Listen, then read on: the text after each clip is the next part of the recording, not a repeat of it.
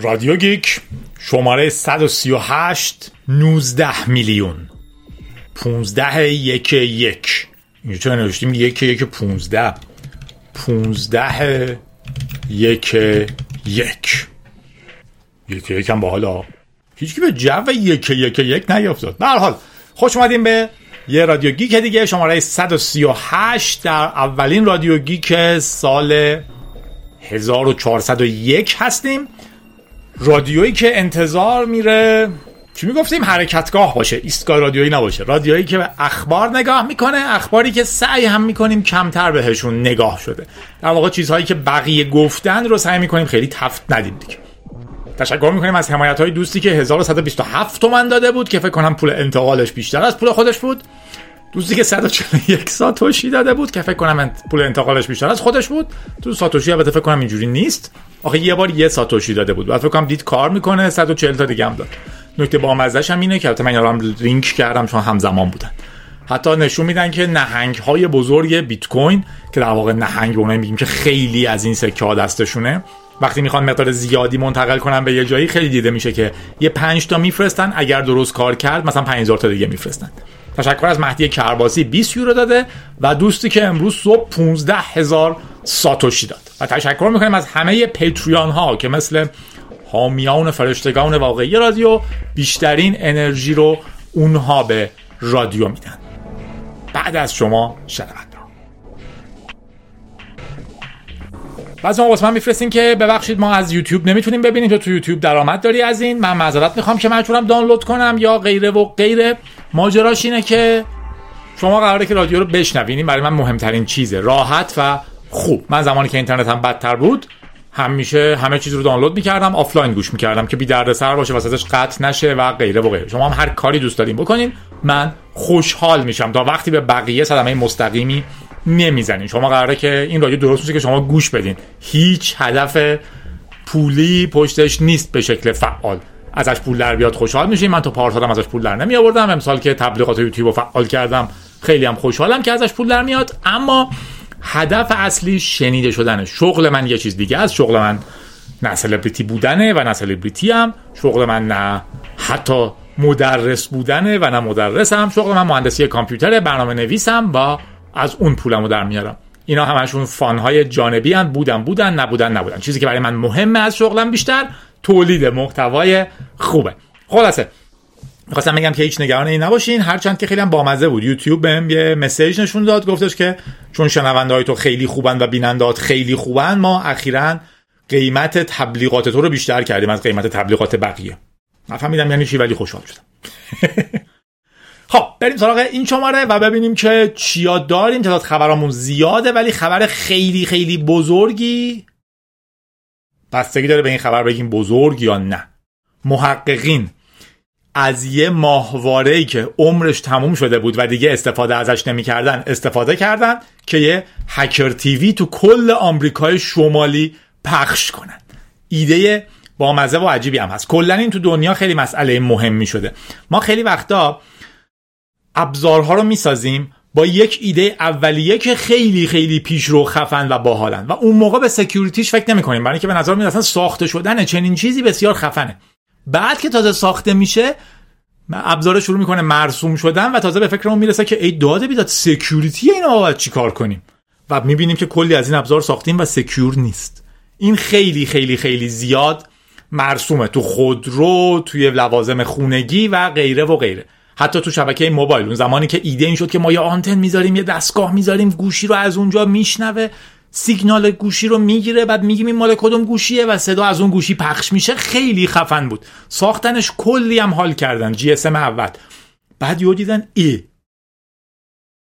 یه 20 سال گذشته ما هنوز داریم از اون تکنولوژی استفاده میکنیم، خیلی هم باحاله، ولی یه آقایی پیدا شده تو دادگاه داره نشون میده که چجوری میتونه یه دستگاه بسازه که به تمام مکالمات تلفنی اطراف گوش بده، چون کافیه به این سیگنالی که میاد همشون رو ورداره پخششون کنه. ما رمزنگاری یادمون رفته بذاریم چون نمیخواستیم. یا خود رو درست میکنن و میگن این از راه دور امکان داره کنترل بشه، ترمزشو فشار بدین فلان، بعد یهو میبینن یه هکری اومد از راه دور بهش واسه ترمزشو فشار داد. یا یه ماهواره میفرستن هوا و میگن که این ماهواره سیگنال رو از ایستگاه زمینی دریافت میکنه و اون رو پخش میکنه در تمام آمریکای شمالی. وای چه اختراعی! بعد 20 سال میگذره، اون ماهواره عمرش تموم میشه و یه کنفرانسی به اسم شمون کان، یه آقایی به اسم کارل کوشر میاد توش نشون میده که ما اون ماهواره‌ای که الان عمرش تموم شده رو میتونیم از زمین سیگنال مشابهی بهش بفرستیم. این رو دریافت میکنه، چون از تمام سیگنال دیگه که گرفته قوی تره، چون فرستنده اصلی به سیگنال نمیفرسته. این رو پخش میکنه تو همه آمریکای شمالی. درنتیجه من میتونم یه ایستگاه زمینی داشته باشم که برای خودم بر تمام آمریکای شمالی برنامه تلویزیونی پخش میکنه و میتونن بگیرنش. حتی از این حادتر هم بوده، مثلا تو HBO یکی نشون میداده که نشون نمیداده واقعا هکر این کارو کرده، یعنی دمو دیمونستریشن نبوده، واقعا اتک بوده، که من میتونم به ماهواره‌ای که HBO رو پخش میکنه در جهان از یه لینک زمینی یه سیگنالی بفرستم و اون رو پخش کنه به همه جهان و چیزی که من میگم پخش بشه. خیلی ابزار قدرتمندیه. ماهواره هم همین جوریه، درست شدن که خیلی زیاد دوام بیارن، خیلی مقاوم باشن، در هر شرایطی بتونن کار کنن و غیره و غیره، ولی عمرشون یه جایی تموم میشه و به کارشون ادامه میدن، اما دیگه کسی ازشون استفاده نمیکنه و در واقع بدون اینکه سکیوریتی حادی داشته باشن شما میتونید استفادهش کنید. خیلی مطلب یارو جالب بود. بعدش میگفتن در واقع ما باید یک گریویار اوربیت داشته باشیم، یه قبرستان، مدار قبرستان فضایی مثلا، که در واقع ماهواره‌ای که عمرشون تمام میشه و دیگه نمیخوایم استفاده کنیم رو بفرستیم تو اون مدار که دیگه نتونن به زمین حداقل چیزی مخابره کنن. البته این آقای در واقع کارل کوشر که کار اصلیش هم امبدد دیوایس سکیوریتیه، مجوز گرفته بوده از ارتش آمریکا که روی این مسئله کار کنه. یه ماهواره کانادایی رو به اسم انیک F1R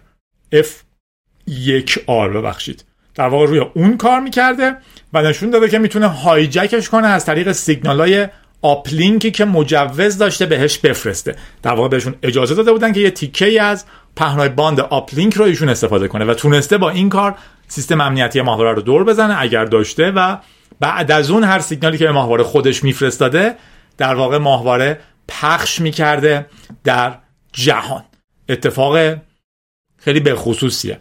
از نظر فنی میگه هیچ چیزی وجود نداره که ستلایت ها رو کی میتونه کنترل کنه. اگر شما سیگنال قوی تری بفرستین نسبت به سیگنالی که فرستنده به اصطلاح اصلی که صاحبشو داره میفرسته، ماهواره سیگنال شما رو میخونه و اگر بدونین دارین چی کار میکنین، با یه دیش زمینی بزرگ و یه آمپلیفایر میتونین سیگنالی به ماهواره بفرستین که ماهواره دیتای شما رو ریترانسمیت کنه به زمین.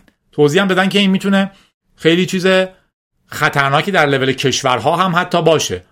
احتمالاً راهنمایی به کشورهای عزیزه، ولی در واقع شما میتونین یه ایستگاه زمینی درست کنین، اگر میدونین دارین چیکار میکنین، چه سیگنالی رو به کدوم ماهواره میفرستین، سیگنال قوی تری به اون ماهواره بفرستین و اون ماهواره برای شما پخشش کنه، برخلاف این چیزی که ما به عنوان نویز میخوایم بفرستیم مثلا و نشه سیگنال ماهواره رو دریافت کرد و اینا. این شیوهیه که در واقع برنامه‌های شما رو پخش کنه، همه به راه راست هدایت بشن. معلومه که مشکل جهانی بزرگی درست خواهد کرد.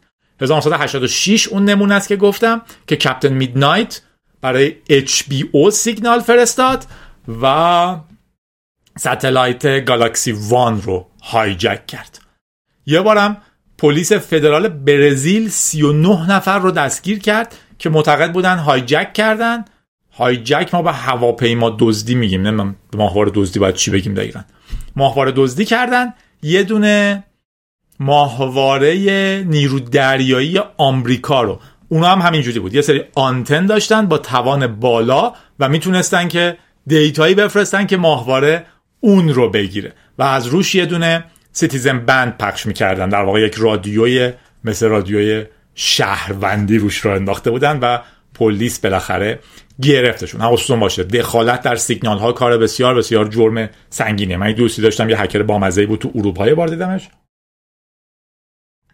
یه رادیوی محلی داشت ولی خب روی موجای اصلی روشنش میکرد، موجایی که آدم‌ها دارن تو رادیو مثلا گوش میدن تو ماشین اون زمانا، مال مثلا 15 سال پیش ماجرا، و یه برنامه پخش میکرد، چند تا جمله میگفت بعد خاموشش میکرد و معتقد بود که بالاخره یه روزی پلیس منو خواهد گرفت. من سری باش خداحافظی کردم و محل رو ترک کردم.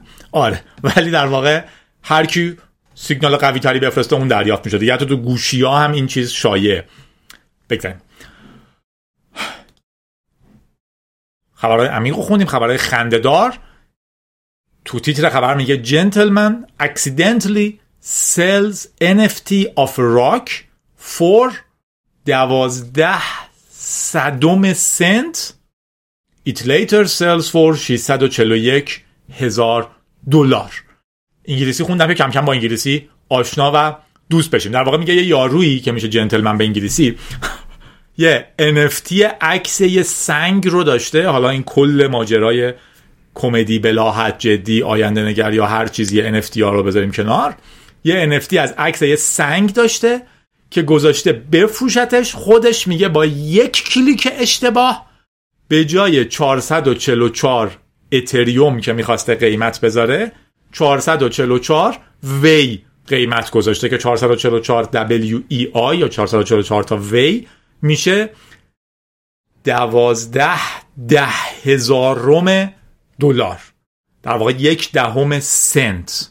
سریعا هم یه باتی که نگاه میکرده چیا میارزه بخره بفروشه این رو در محل خریده و چند روز بعد یکی دیگه 234 اتریوم یعنی $641,000 عکس این سنگ رو خریده. خوب یه مقاله اینه که میتونه عکس سنگ رو هم بذاره و هیچ کم نمیتونه بگه این مال منه. یه توییت خیلی بامزه‌ای زده، داینو دیلر بوده این آدمی که این بلا سرش اومده و نوشته که هفته شما چجور میگذره؟ مال من چجوری میگذره؟ من اشتباهی اتراک شماره 44 رو 444 وی فروختم به جای 444 اتریوم. یه دونه بات سریعا خریدش تو همون بلاک و من کلی ضرر کردم. اگر واقعا میتونین تقریبا $1,000,000 رو با یک کلیک از دست بدین وضعتون شبیه منه. نمیدونم امیدی هست یا نه و آیا میشه این رو حل کرد یا نه. منظورشون که تو رو خدا بیاین اینو حل کنین هیچ کم به جواب نداده. یکی اینو خریده و بعدن فروخته. یکی از عجایب این دنیا همینه. در مورد همون 141 ساتوشی که به دونیت شده بودم اینو گفتم. اتفاق بامزه‌اش اینه که میبینین که آدم‌ها میان و با یک کلیک میتونن چنین کاری بکنن. یعنی شما یک سرمایه $1,000,000 داشته باشین بخواین جابجاش کنین، $1,000,000,000 داشته باشین بخواین جابجاش کنین توی مثلا اتریوم یا بیت کوین یا دوج کوین، هیچ فرقی نمیکنه با اینکه بخواین $1 جابجا کنین. تو همون برنامه رو باز میکنین، همون کد رو میزنین، کلیک میکنین. خیلی ترسناکه. من نمیدونم چه جوری جرأت میکنن اصلا والتاشون رو باز کنن. نداری و شادی. اینم خبر عجیبی بود. AI یعنی هوش مصنوعی پیشنهاد کرده 40,000 اسلحه شیمیایی جدید، اسلحه حالا در واقع فرمول که میشه به عنوان اسلحه شیمیایی استفاده کرده جدید در فقط 6 ساعت.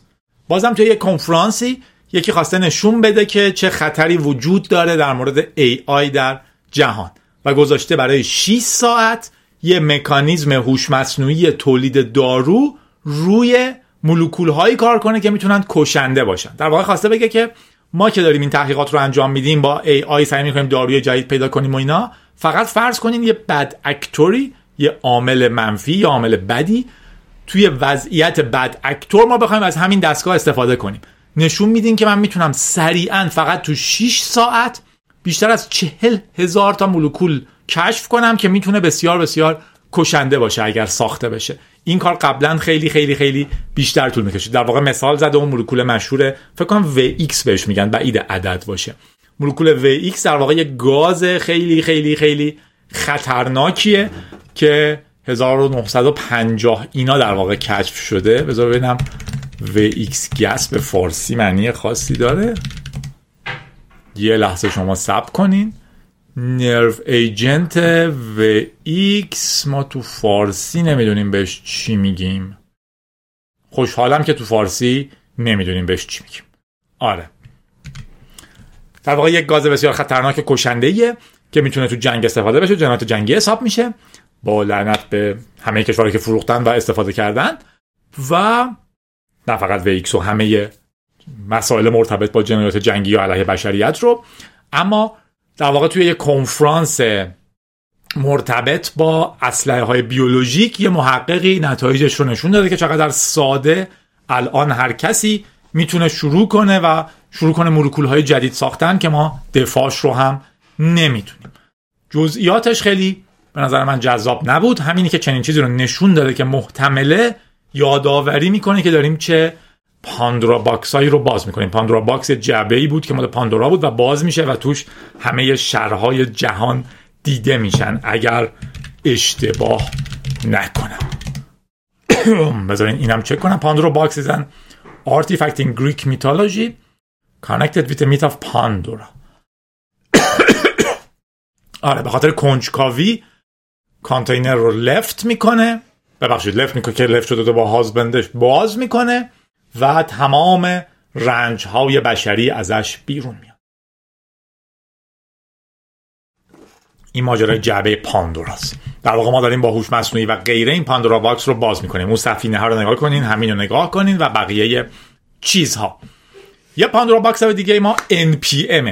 میگن اگه در جهان چیزها عمق‌های عجیبی داشته باشن، npm یکی از عمیق‌ترین سیاه‌چاله‌های جهانه. شما وقتی یه برنامه با نود می‌نویسین یا با نود جی اس، اتفاقی که میفته اینه که شما یه دیپندنسی دارین که اون دیپندنسی یه دیپندنسی دیگه داره که اون دیپندنسی یه دیپندنسی دیگه داره و ما همه اینها رو امیدواریم به خوبی کار کنن. خیلی زیاد تو رادیو گیک که یکی دو سال اخیر در این مورد حرف زدیم، به خصوص در مورد حملات سپلای چین اتک، حملات مبتنی بر زنجیره تولید نیست. اونایی که گفته بود چیه زنجیره فراهم کردن چیزهای اسم فنی حتما داره، سپلای چین اتک.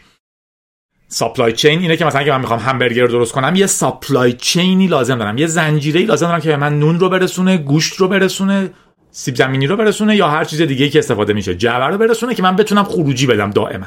تو نرم افزار سپلای چین زیاد شده. من قبلا اگه می‌خواستم یه برنامه با سی پلاس پلاس بنویسم، سپلای چینم کامپایلر سی پلاس پلاس هم بود و ادیتورم بود.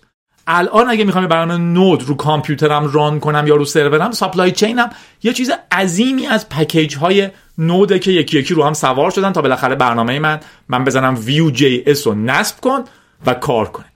الان یه برنامه نویسی که خیلی ناراضی بوده از حمله روسیه و همکاری بلاروس به اوکراین، اومده توی یکی از پکیج هایی که نوشته بوده به اسم نود آی پی سی که بسیار بسیار هم زیاد استفاده میشه، اجازه میده که ریموت اینتر پروسس کامیونیکیشن داشته باشین، برنامه‌هاتون با هم حرف بزنن، پروسای مختلفشون، و همچنین حالا نوشته نورال نتورک امکاناتش رو اضافه میکنه به برنامه‌های اوپن سورستون، از جمله مثلا تو همون ویو جی اس که مثال زدم استفاده شده تو سی ال آیش. اومده برنامه‌اش رو یه جوری عوض کرده که گفته اگر شما در جایی هستین که روسیه آی پی اش هستن، حالا خبر اینجوریه من سورس کد رو نخوندم، اگر در واقع یه روس داره از این برای سرورهای روسی استفاده میکنه یا بلاروسی، میزنه و همه فایل ها رو پاک میکنه، نه فقط فایل های خودش رو، چون که بتونه فایل های روی کامپیوتر رو. در واقع معنیش اینه که شما یه سرویسی تا دیروز میدادین، امروز دیدین یه آپدیتی توی ویو جی اس اومده یا توی یکی از لایبرریاتون اومده، برنامه‌تون رو آپدیت کردین و یهو همه چیز رو سرورتون پاک میشه اگر آی پی آی روسی داشته باشین. اگر هم آی پی آی روسی نداشته باشین، یه کدی به برنامه‌تون اضافه شده که اگر آی پی آی روسی داشتین همه چی رو پاک میکنه ها. چرا؟ چون ما داریم همش برنامه‌هامون رو میچینیم رو برنامه‌های دیگه‌ای که دیگه نمیشناسیمشون. برنامه رو خودمون ننوشتیم. هی برای اینکه مثلا یه تولبار قشنگ نشون بده فلان چیز رو آوردیم. برای اینکه یه کال می‌خوایم بزنیم به فلان جا، یه لایبرری جدید اضافه کردیم. و همه این لایبرری توسط گروه‌های مختلفی ساپورت میشن که خیلی وقتا یه آدم مستقلیان، یه جایی که داره برای خودش کار میکنه. یه روزی شاکی میشه و میگه من دیگه خسته شدم، برنامه‌مو تعطیل می‌کنم. یه روزی میگه که من از جنگ روسیه علیه اوکراین حمله کردن به مردم، کشتار مردم، خسته شدم و میخوام انتقامم تا جایی که میتونم بگیرم.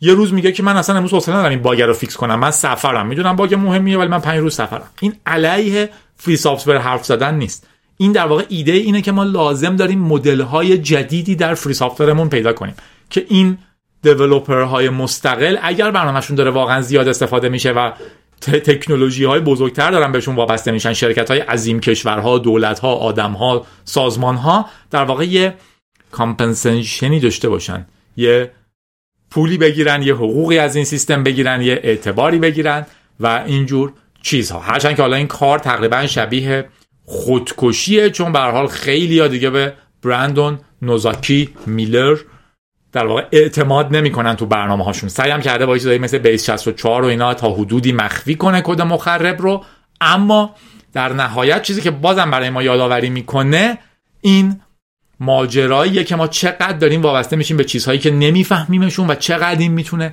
خطرناک باشه. اگر فکر میکنین این مشکل فری سافت‌ور اینجوری نیست، خبرهای قبلی هم داشتیم که چقدر توی سافت‌ورهایی که در واقع سپلای چین اتک هایی که تو برنامه‌های بسته تجاری بسیار عظیم بوده، بیشترین روش هک بوده. اصطلاح خوبی هم که تای مقاله داره پروتست وره، مقاومت افزار احتمالاً باید ترجمه بشه. طرف شده من برنامه‌ام همه جا هست و الان میتونم روی جنگ حداقل نظرم رو اعلام کنم از طریق تخریب برنامه‌های روسیه. هرچند که من و شمایی که تو ایران زندگی میکنیم کاملا آشناییم که من بدبخت چیکاره بودم، من یه برنامه نویسی هم تو روسیه که دارم زحمت میکنم جون بکنم زنده بمونم. دقیقاً وضعیت ما ایرانی هست. دولت هم میخواد بره یه جایی دیگه با یکی بجنگه، دوست داره یه جایی خرابکاری بکنه، دوست داره با دنیا در کشمکش باشه. منو چرا بیچاره میکنین؟ خبر بعدیمون که ادامه خبر قبلی شماره قبلیه، در مورد باتریا گفتم. دوستان تذکر دادن که این خبر گسترده تره. اتحادیه اروپا قانونی تصویب کرده که خیلی جذابه، اونم اینه که میز ناهارخوری اگر دارین امروز میخرن. اونم اینه که من شدیداً معتقدم اینا میان اینجا استراحت کنن، ولی خب چون سریع میرن و برمیگردن شاید فکر میکنم حالا بریم این کوچه هم یه سری بزنیم بالاخره خوش میگذره. اتحادیه اروپا دفعه پیش گفتیم قانونش میگه که باتری های دیوایس های خونگی باید قابل تعویض توسط کاربر با ابزار مرسوم توی خونه باشن، یعنی نه اینکه پیچ‌گوشتی غیر عادی داشته باشه، و دیوایس ها باید به شکل عمومی قابل تعمیرتر باشن. این ایده که من دائما دیوایس ها میندازم دور، دیوایس های جدید میخرم، مثلا فقط تقریبا همه گوشی ما مشکلش اینه باتریش خیلی خراب میشه و میندازیمش دور، میگه باید عین باتری اصلش باشه برای خریدن و هر کسی باید بتونه بخره و با وسایلی که داره تو خونه عوضش کنه، تیراهن و سرتیراهن.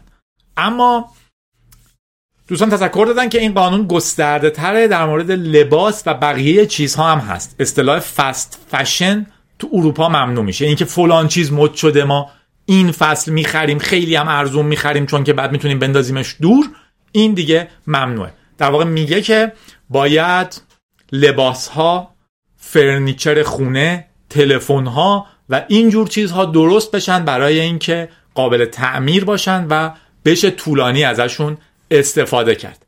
در واقع پارچه ها باید ساستینبل باشن، ایده این نباشه که من یه چیزی میخرم حالا میپوشم چون مود بعدم میندازم دور، باید یه چیزی باشه که مقاوم باشه، من بتونم نگرش دارم و نتیجه‌اش اینه که خب گرونتر میشه. ولی در واقع نکته مهمی اصطلاحی هست به اسم گرین واشینگ که ما الکی میگیم این سبز هستش. ما یه کبابی از شمرون میخریم، توش یه کیسه هست که کیسه روش نوشته که این بسیار سبز قابل نمیدونم چی در طبیعت و این حرف هست. حالا تست نکردیم ولی واقعا نمیدونم، خیلی مشکوکه اون کیسه با ظاهر نایلونیش واقعا قابل نگه داشتن باشه. در حالی که مثلا شما از کشورهای اروپایی یا حتی عربی ها الان وقتی کیسه میگیرین اولا باید پول کیسه رو بدین که ترغیب نشین به کیسه بیشتر گرفتن، برعکس ایران که شما میرین یه اپورتونیتی میبینیم خیلیامون برای اینکه میتونم کیسه‌های زیادی از شهروند بگیرم و کیسه هاشون خیلی خوبه. اولا کیسه باید پولشو بدین، ثانیاً کیسه ها رو اگر واقعا 3 ماه 4 ماه نگهدارین میبینین که از هم پاشیده و داره کلا پودر کیسه بهتون تحویل میده. نتیجهش اینه که اگر در طبیعت هم بود حداقل زودتر از بین میرفت. به این میگن گرین واشینگ، الکی شما بگین که این سازگار با محیط زیسته. الان اروپا میگه که شرکت هایی که این ادعا رو میکنن باید ثابت کنن که واقعا سازگار با محیط زیسته چیزی که میسازنشون، و همچنین باید به مشتریاشون اطلاعات بیشتری بدن در مورد اینکه دیوایس ها رو چجوری میتونن تعمیر کنن، چجوری میتونن استفاده مجدد بکنن و چجوری میتونن ریسایکل کنن.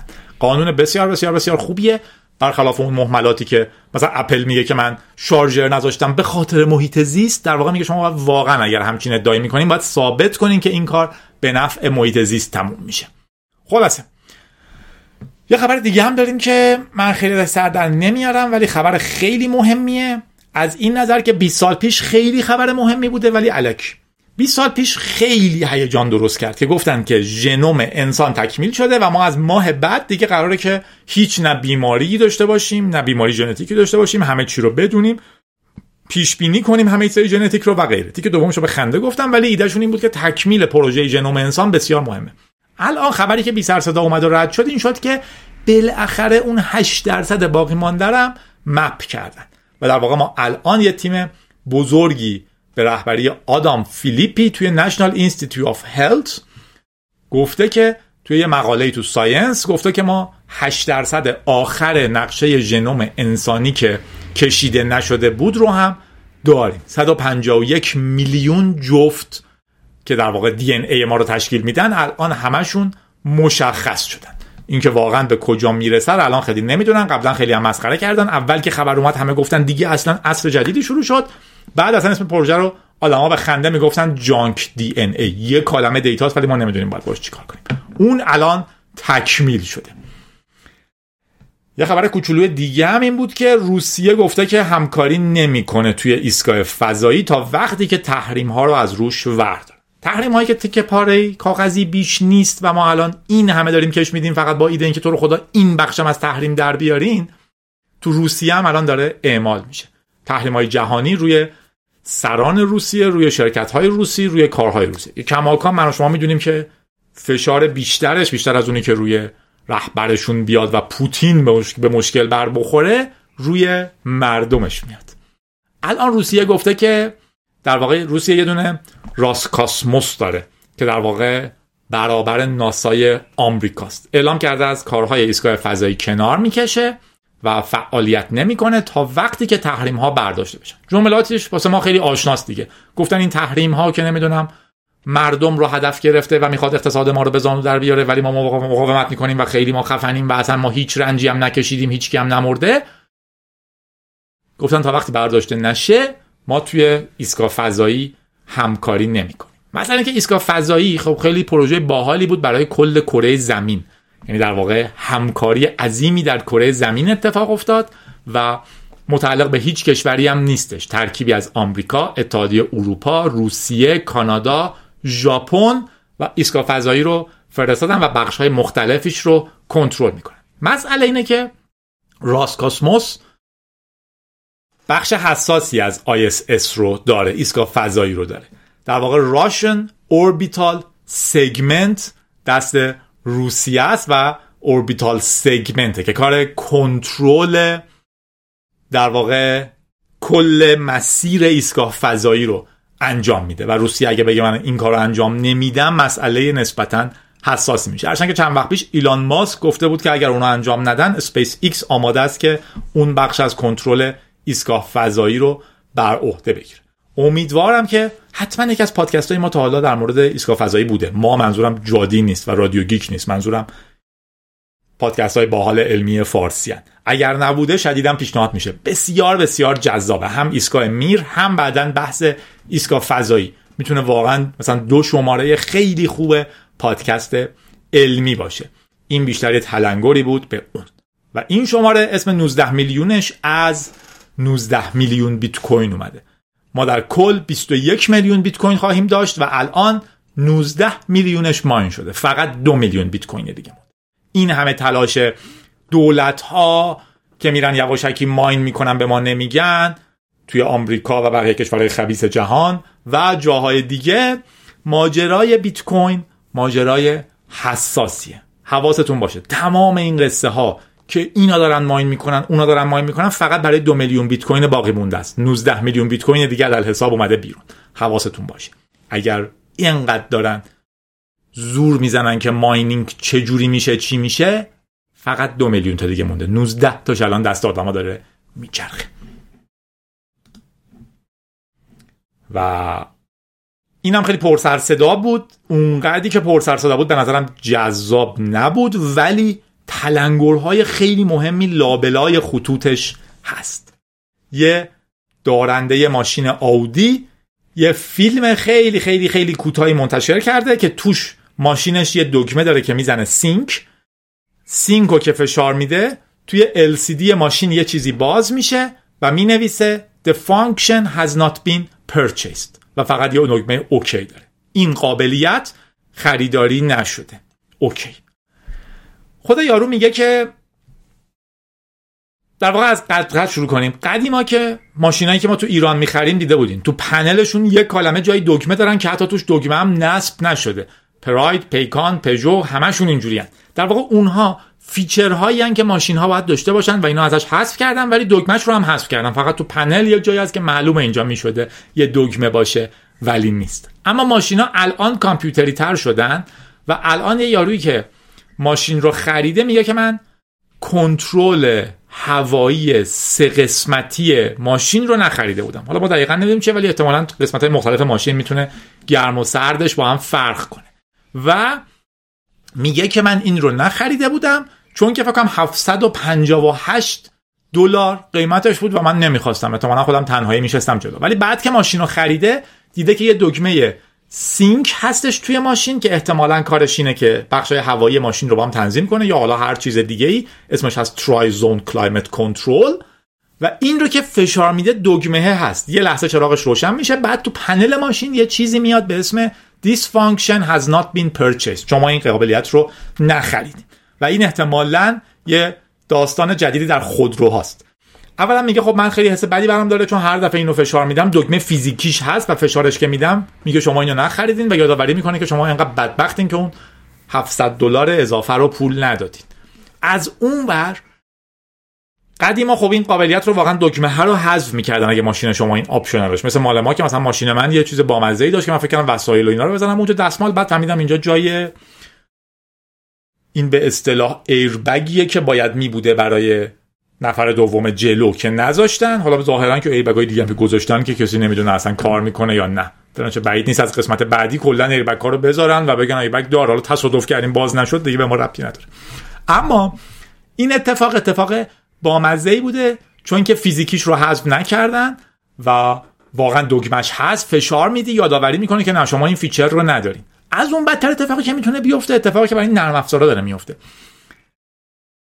در واقع من قبلا فتوشاپ رو میخریدم ولی الان اشتراک ماهانه فتوشاپ رو میخرم. کاملا ممکنه تو ماشینم این اتفاق بیفته، کم کم دیگه ماشین مال من نباشه، من ماشین رو فیزیکی باید بخرم، فیچرهاش رو باید مشترک بشم و هر ماه یه پولی بدم که بتونم هوای داخلش رو اتوماتیک تنظیم کنم، مثلا یه پولی بدم که بتونم از نقشش استفاده کنم، یه پولی بدم که بتونه رانندگی خودکار داشته باشه. در واقع شما باید دائما، قبلا ما مالک چیزهامون بودیم، الان دائما حق اشتراک میدیم برای اینکه زنده بمونیم. خطر اینه که شما نمیتونین اون مفهوم بازنشستگی سابق رو دیگه داشته باشین که بگین اوکی من یه ماشین دارم، یه خونه هم دارم، دیگه پول زیادی نمیخوام، زندگی میکنم. الان میگن نه، هر ماه تو باید حق اشتراک بهبود هوای خودرو رو پرداخت کنی وگرنه نمیتونی. هر ماه باید پول اشتراک وصل شدن به اینترنت تو بدی، هر ماه باید پول اشتراک استفاده از فتوشاپ تو بدی و غیره و غیره و غیره. دنیا داره جدید میشه. و آخرین خبر ما که خبرم نیست فقط یک یادآوریه اینه که جایزه تورینگ امسال رو جک دونگارا برنده شده برای کانتریبیوشن زیادش توی الگوریتم‌های عددی و کتابخونه هایی که اجازه دادن ما های پرفورمنس کامپیوتینگ سافت‌ور داشته باشیم. همچنین فکر کنم سابقه زیادی توی سوپر کامپیوترها هم داره که البته احتمالاً همین های پرفورمنس کامپیوتینگ منظورشون هم. من جک دونگارا رو نمیشناختم، حواسشم نمیشستم، اما نکته حساس اینه که یادمون باشه که تورینگ اواردز رو دنبال کنیم. جایزه تورینگ برابر نوبل توی دنیای کامپیوتر. مرسی که با جادی بودین، مرسی که با رادیو گیک بودین. بلاحتی که جدیدن پیش اومده اینه که از اون طرف بخش زیادی از فیلترینگ معکوس اتفاق افتاده. آنکر آی پی ایران رو بسته، احتمالاً خیلی سخت‌تر پادکست ها رو میشنوین. همه پادکست ها به سرنوشت جادی دوچار شدن و جادی رو باید با آنتی فیلتر گوش میکردین، الان همه چیز رو باید با آنتی فیلتر گوش کنین. زندگی ما همینه، دو روز این ور اون ور، اینا یا اونها ما رو از جهان حذف میکنن ولی من و شما باقی میمونیم. تقبیح هامون بحث استادیوم رو داشتیم، کتک زدن، اسپری فلفل و بقیه چیزها تو استادیوم برای زنان. بخش خبرهای امروزش میگه وای فردا میخوان نمیدونم خروج طرح صیانت از صحن مجلس رو امضا بگیرن. حواستون باشه این چیزا فرق عجیبی نمیکنه، یه خورده قانونیش این ور اون ور میشه، یه خورده زمانش این ور اون ور میشه، ولی حداقل 4 ساله که اینترنت ما از جهان جدا شده، من و شما توی اینترنت جدا زندگی میکنیم که چند تا شیلنگ به اینترنت وصله. همه میدونن شما چه سایتی دارین میرین، آیا هزینه اینترنت گرون رو باید بدین یا نه داخلی رو بدین، آیا این سایت دوست صمیمی ماست مجانیش کنیم، امروز اینو ببندیم اون رو ببندیم. شما الان نمیتونین استارتاپی داشته باشین که بزرگ باشه و سرورش بیرون باشه، حتما باید بیارین داخل تحت نظر و غیره و غیره. این که حالا تو مجلس این قانون اینور اونور شده، دو تا جزئیاتش رو تغییر میده. بیشتر دعواهای داخلیه که الان قدرت کنترل اینترنت دست این نهاد باشه یا اون نهاد، ولی ایده این که قدرت کنترل اینترنت مردم باید دست ما باشه حل شده. تبریک‌های این شماره، امیر پاکدامن 23 ساله شدنت رو تبریک میگیم از طرف علی. راش علی و حالی میخوان تولد علی 8 فروردین رو تبریک بگن و براش آرزوی بازگشت روز خوبی داشته باشن. انشالله خوشبختی و may you have a liquid luck. عشق زندگیم سعید جون، تولدتو به تبریک میگم، بدون تو زندگی من بی‌معنی ترینه، بمونی برام. از طرف فاطمه زهرا 27 اسفند تولدش بود. فکر میکنین در این لحظه خیلی هم قشنگه که بدون یک نفر زندگیتون بی‌معنیه، ولی زندگی من و شما باید با خودمون معنی پیدا کنه، افرادی که بهش اضافه میشن تقویتش کنن. اگر فکر میکنین شما بدون حضور یه نفر دیگه هیچی نیستین، خب شما هیچی نیستین و کسی نمیخواد با کسی که هیچی نیست زندگی کنه. درسته که تیم تشکیل میدیم، تیممون باحال میشن، ولی توی یک تیم باحال بازیکن‌های مستقل باحال هم داریم. به قول خارجی‌ها فیگور آف اسپیچش رو متوجه میشم که در واقع ما این شکلی میگیم که یه منظوری رو برسونیم، ولی شخصیت خودمون بسیار مهمه. فؤاد از همین جا به پسر عموش میگه دمت گرم که خیلی پسرعموی خوبی هستی، امیدوارم تو کنکورت موفق بشی، نشدی هم یادت باشه به قول جادی زندگی ادامه داره. از دوست دخترم مژده هم تشکر میکنم که کلی لحظه های خوب با هم میسازیم. افشین با عشقش فاطمه 4 سال با هم بودن و همیشه مخاطب رادیو گیک، رابطهشون عالی بود، ولی بعد که افشین اومد سربازی اوضاع بیریخت شد. اینجا بده که از این آهنگای آروم پخش میکردم، دوراهی زندگی، دوری و سختی و اینها بود. فاطمه فکر کرد من ولش کردم، خواهش میکنم تو رادیو بهش بگین من هیچ وقت ولش نکردم، تلاشمو میکنم که زودتر این دوره هم بگذره. چجوری تلاش میکنی که سربازی زودتر بگذره؟ سربازی هم اونقدر طول میکشه. مگه این کارای قشنگ بکنی بهت مرخصی بدن و دوباره برگردیم پیش هم رویاهامون رو پیش بگیریم؟ آدم اشتباه میکنه، یاد میگیرم، خودشو اصلاح میکنه. تموم کردن مرحله آخره. ما الان از یه ور شنیدیم، فقط بعد از فاطمه هم بشنویم ببینیم مشکل چی بود. ولی چیزایی که میسازین ارزش دارن، سعی کنین اگر میشه حفظشون کنین. مبین 6 فروردین تولدش بوده، از طرف خودش و جادی به خودش تبریک میگه، آرزوی خاصی هم نداره مثل منه. گذشته دیگه، 6 فروردین تولدت گذشت دیگه، چه آرزویی. من نادرم، دانشجوی ارشد فیزیک تو رشته اپتیک کوانتومی. سال پیش ازت خواستم که سال روز تولد دوست دخترم نسیمو بهش تبریک بگی، مرسی که این کارو کردی. امکانش هست تو برنامه بعدی تولد نسیم که همون نسیم قبلی‌ها رو تبریک بگی. تاریخ تولدش 19 فروردینه و بعد از اومدنش به زندگی باعث شده کلی رشد کنم و با آدم خیلی بهتری تبدیل بشم. تون گفتم که آب گرمی کنه نیاد روش. تبریک میگیم نسیم جان. من روناکم، میخواستم تولد داداشم سعیدو که 29 اسفند تبریک بگم. بهش بگو درسته که الان مکبوک گرفتی و کلاست رفته بالا، ولی برای ما همون سعید 3 سابق اینجا فکر کنم چه نامناسبی گفته بود، خیلی هم حاد نبود، ولی من حذفش کردم. من یه نظریه دارم که چه کاریه به هم حرفای خشن میزنیم، شوخیمون اینه که چطوری خره. الان خیلی خشن گفتم ولی اینجوری نگفته بود، گفت مثلا همون سعید کوچولوی سابقی یا چنین چیزی، نمیدونم چی بود، خودش بهش بگم. ولی با هم قشنگ حرف بزنیم، مثبت حرف بزنیم، چیزای خوب بگیم. درسته که تو فرهنگ ما جا افتاده این شوخیه، ولی اگه من 24 ساعته بگم که تو چقدر بی‌ارزه‌ای، خب بالاخره فرق میکنه با اینکه بگم چقدر این کارت قشنگ بود اگه واقعا قشنگ بود. مهدی گفته که سلام جادی، خوبی؟ امیدوارم که سال خوبی داشته باشی. اگه میشه تو اپیزود بعدی رادیویی که از طرف من به همه گیک ها عید و تبریک بگو. عیدتون مبارک گیک میکا. و از موقعی که با تو آشنا شدم طرز زندگی و کارم عوض شده، باعث خوشحالیه و اگه بهتر شده. میلاد گفته سلام جادی جون، می‌خواستم تولد خودم که 14 فروردین رو از طرف جادی و خودم به خودم تبریک بگم. من سربازم، تبریک میگیم بهت، امیدوارم زودتر آزاد شم، برم به کشور درست و حسابی، یا حتی شاید این کشور درست حسابی شد، کسی چه میدونه. اینو من اضافه کردم. یکی دیگه هم بود سرباز بودن، افشین بود. افشین این قلقی بلدی که سربازی زودتر میگذره، بگو میلادم اجرا کنه. حمید گفته من حمیدم، میخواستم لطف کنی و از طرف من تولد عشقم گلناز که 9 فروردین رو تو رادیو گیک بهش تبریک بگی. مبارک باشه گلناز. نوید گفته ازدواجش با فاطمه 12 فروردینه، بهش تبریک میگم. 3 سال پیش توی همین پادکست اولین سالگرد دوستیمون رو از این طریق بهش تبریک گفتم و الان بعد از 3 سال داریم ازدواج میکنیم. الان تو اتوبوس دارم پیام میدم، دارم میرم پیشش کار عروسیمو بکنم، چون لانگ دیستنسیم، من کرجم، فاطمه ساری. حیف شد تهران بودیم میتونستیم منو عروسی دعوت کنین. سهیل گفته راستی 22 مبارک باشه تولدتون، عروسیتون و همه چیزاتون. سهیل گفته راستی 22 فروردینم تولدمه، اگه تو رادیو گیک خواستی از طرف سهیل تبریک بگو که بالاخره رسیده به اون آینده بهتر. تبریک میگیم، این بهترین نتیجه گیریه، حداقل یه جا وجود داشته باشه. 32 سال پر میشه و معلوم نیست که این راه به کجا میرسه.